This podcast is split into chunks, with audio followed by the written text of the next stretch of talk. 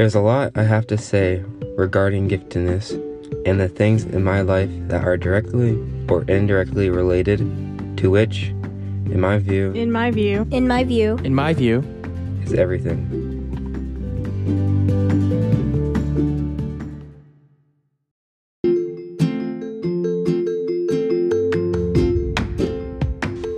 Hello, and welcome to the International Gifted Consortium. I'm Vanessa Wood.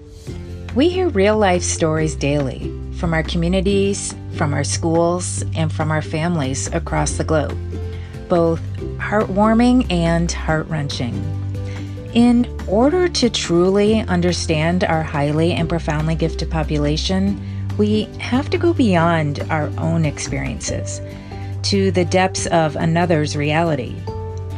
In each episode, we'll give you a glimpse into the life. So sit back, embrace the space, and take in the view. From the eyes of the highly profoundly gifted, this is Room with a View.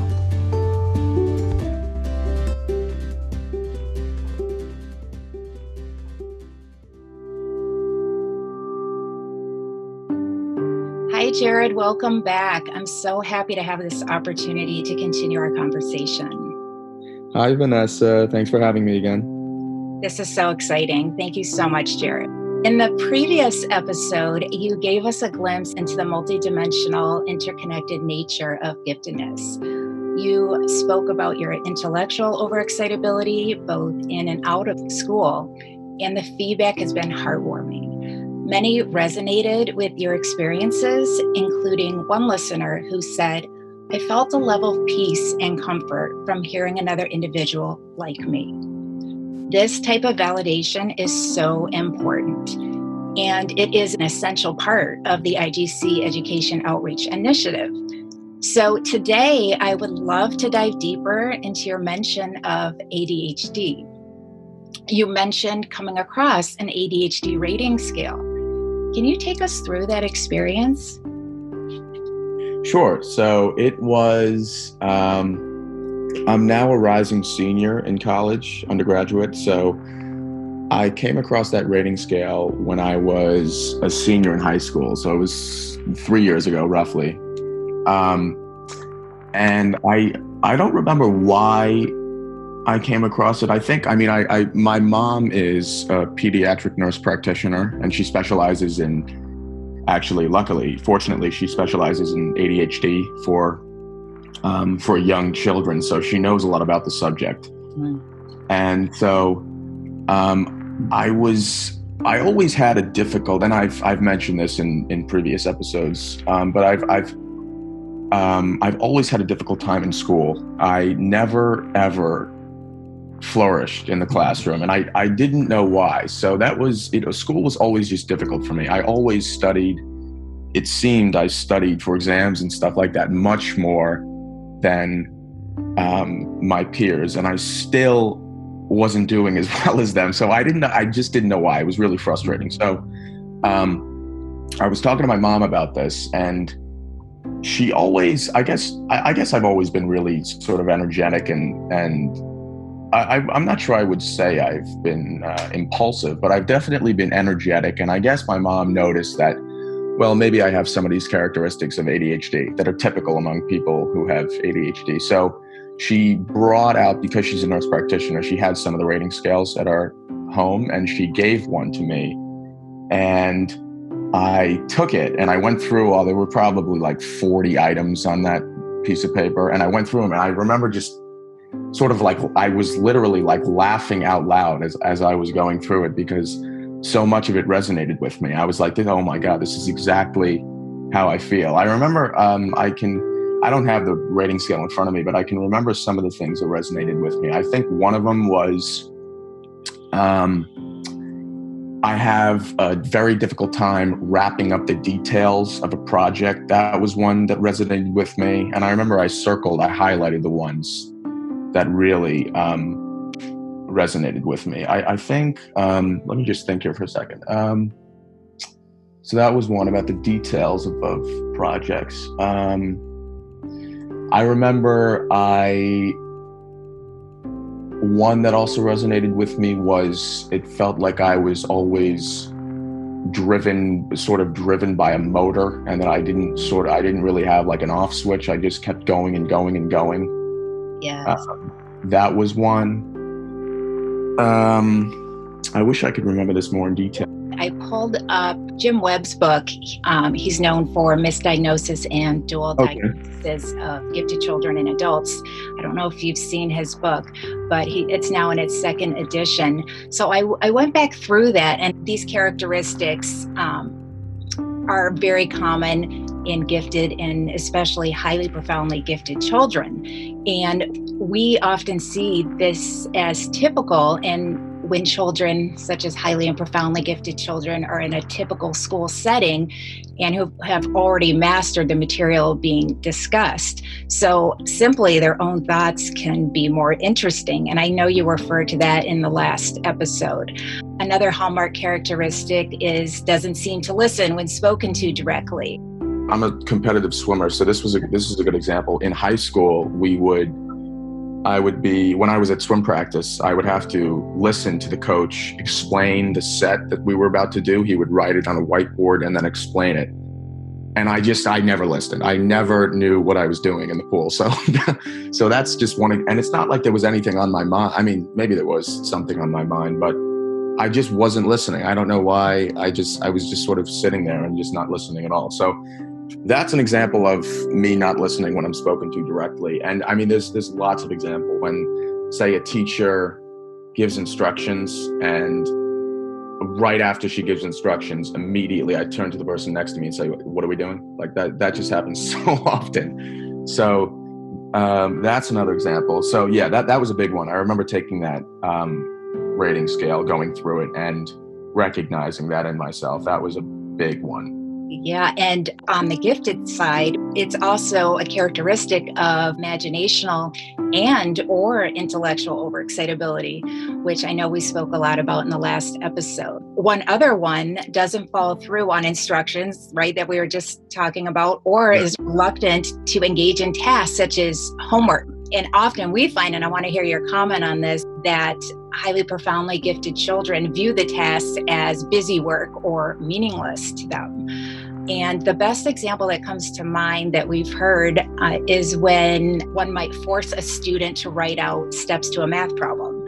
And the case may actually be that the child may have long mastered, or the student doesn't have to be a child, may have long mastered the concept and literally doesn't see the steps. So when they're asked to do this, it, right, right. it's literally not possible or very difficult for them. I know exactly what you're talking about. Um, there are definitely instances when I come to a conclusion or something like that. It's often when I'm thinking about something really complicated like metaphysics or something like that, I come to a conclusion and it is difficult for me or or nearly impossible for me to explain how I came to that conclusion. It's sort of like I like I, I it's sort of like I think with my heart, you know, I just I just uh, it's intuitive and it comes naturally to me. And I can't and because it, I think to some degree it comes naturally to me these things I can't explain it.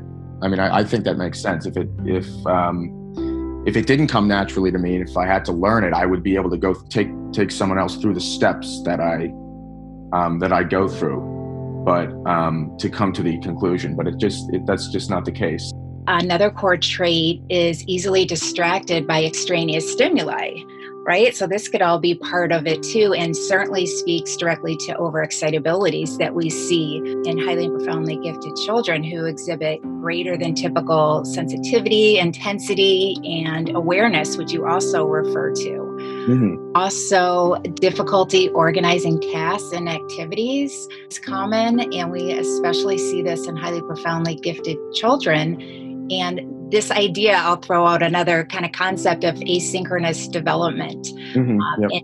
we see this, the disparity is even greater when we're talking about, you know, highly profoundly gifted children, adolescents, adults. I remember I would always, um, in school, I would have to write my assignments down in my planner and I would come home and it would always take me like at least, I don't know, 20 minutes or so just to let's say I had written down five assignments for the night that I had to get done, and let's it would always take me like at least 20 minutes to just order those assignments, decide uh, if I wasn't going to finish one tonight, when I would do it, and and which ones were most important, which ones to prioritize over the others. So that was really always difficult for me. And it seemed like I, it again, it was hard to focus while I was doing that. I was like really devoting a, a considerable amount of my mental energy just to this task, which was simple. I mean, it's a simple, it's a simple task, and in order for my attention to be uh, sustained, it's got to be. I mean, whatever whatever I'm dealing with, I think has to be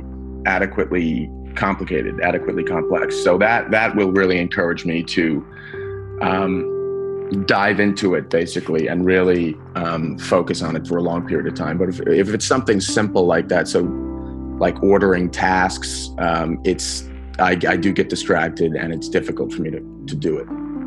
I'm curious if you've ever heard of psychomotor overexcitability, or has it just been recently, maybe, or even maybe in the last couple days with uh, our discussion? So, um, I before I started reading about giftedness, which was probably, I say, uh, two years ago or, or something like that. Uh, yeah, I'd say roughly two years ago.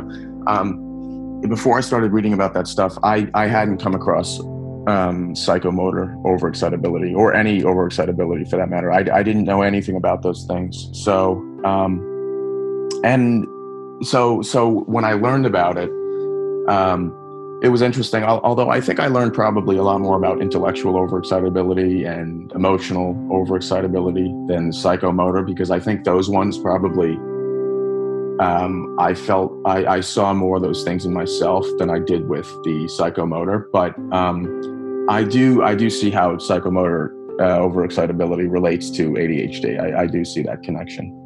We have to realize that most educators and healthcare providers really they don't receive training in psychomotor overexcitability and additionally, parents don't typically hear or read about psychomotor overexcitability in parenting resources. Mm-hmm, right. So this is definitely right. So it would be it, it's not common that people know what psychomotor overexcitability is. So exactly why we're speaking today, you know, really to bring awareness um, into the conversation. It's so that that's really our initiative, um, because as we've said, that some of this characteristics and behaviors are so similar between ADHD and giftedness, or in particular, psychomotor overexcitability. It really all comes together even when we're talking about intellectual overexcitability or emotional mm. overexcitability. Um, because what we found is psychomotor overexcitability can actually be the driver of the you know the intellectual or emotional or imaginational overexcitability. So really this conversation is all about bringing awareness. Awareness is what's key here. Were these conversations ever brought up about um, overexcitabilities? So i did i mean i did all the research myself. Nobody taught it to me or anything when I discovered that I was that I was gifted. So I just basically um, pored over lots of articles online, and I found I think there's other five intellect. Uh, there's five overexcitabilities. I think. Yes. Right. So I so I, I learned about all of them, and I did. I mean, I it's not like I skipped over psychomotor. I know that it's it has to do with uh, um, tendency or a need to move physically and stuff like that. So. Um, yeah, so I so the answer is yes. I did learn um, about it when I was learning about giftedness. I but I although I, I, probably placed a greater emphasis on learning about intellectual and emotional sure. But but yeah, there's there's no question. I learned about psychomotor. Um, and uh, sensual. Yeah, both of those really act as enhancements to the other overexcitability. So intellectual, imaginational, and emotional. They all kind of intertwine. We're finding when we when we're kind of diving into a case study of a of a highly or profoundly gifted individual. I was the inattentive. Um, I, I identified myself as as having the inattentive ADHD so it wasn't that the problem wasn't that I couldn't really sit still in school or anything like that. And maybe it's because I was I was expending so much energy in swimming. I mean, I was constantly active, so I think um, maybe that's why I was able to sit still well. And, and uh, but I mean, now I even notice now because of the pandemic, I'm not really able to exercise that much. So I, I do notice that I'm usually tapping my foot or moving around or something like that. So maybe I do have more than just an attentive ADHD.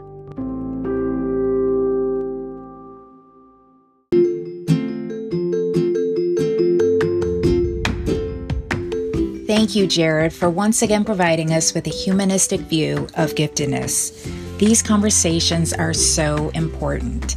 It is essential for us to talk about and bring awareness to overexcitabilities. Psychomotor overexcitability, in particular, is at highest risk for misunderstanding and potential misdiagnosis. For the best understanding, identification, and support, giftedness and overexcitabilities must be considered first, or in addition to ADHD, or other coexisting behaviors and or development. Thank you so very much to our audience for listening and for sharing. In the next episode of Room with a View, we look forward to speaking with Tiffany about her journey to finding an appropriate educational environment for her son. Room with a View is produced by the International Gifted Consortium Education Outreach Initiative for you and by you. Join us on social media, giftedconsortium.org, or connect with me on LinkedIn. Until next time, enjoy the view.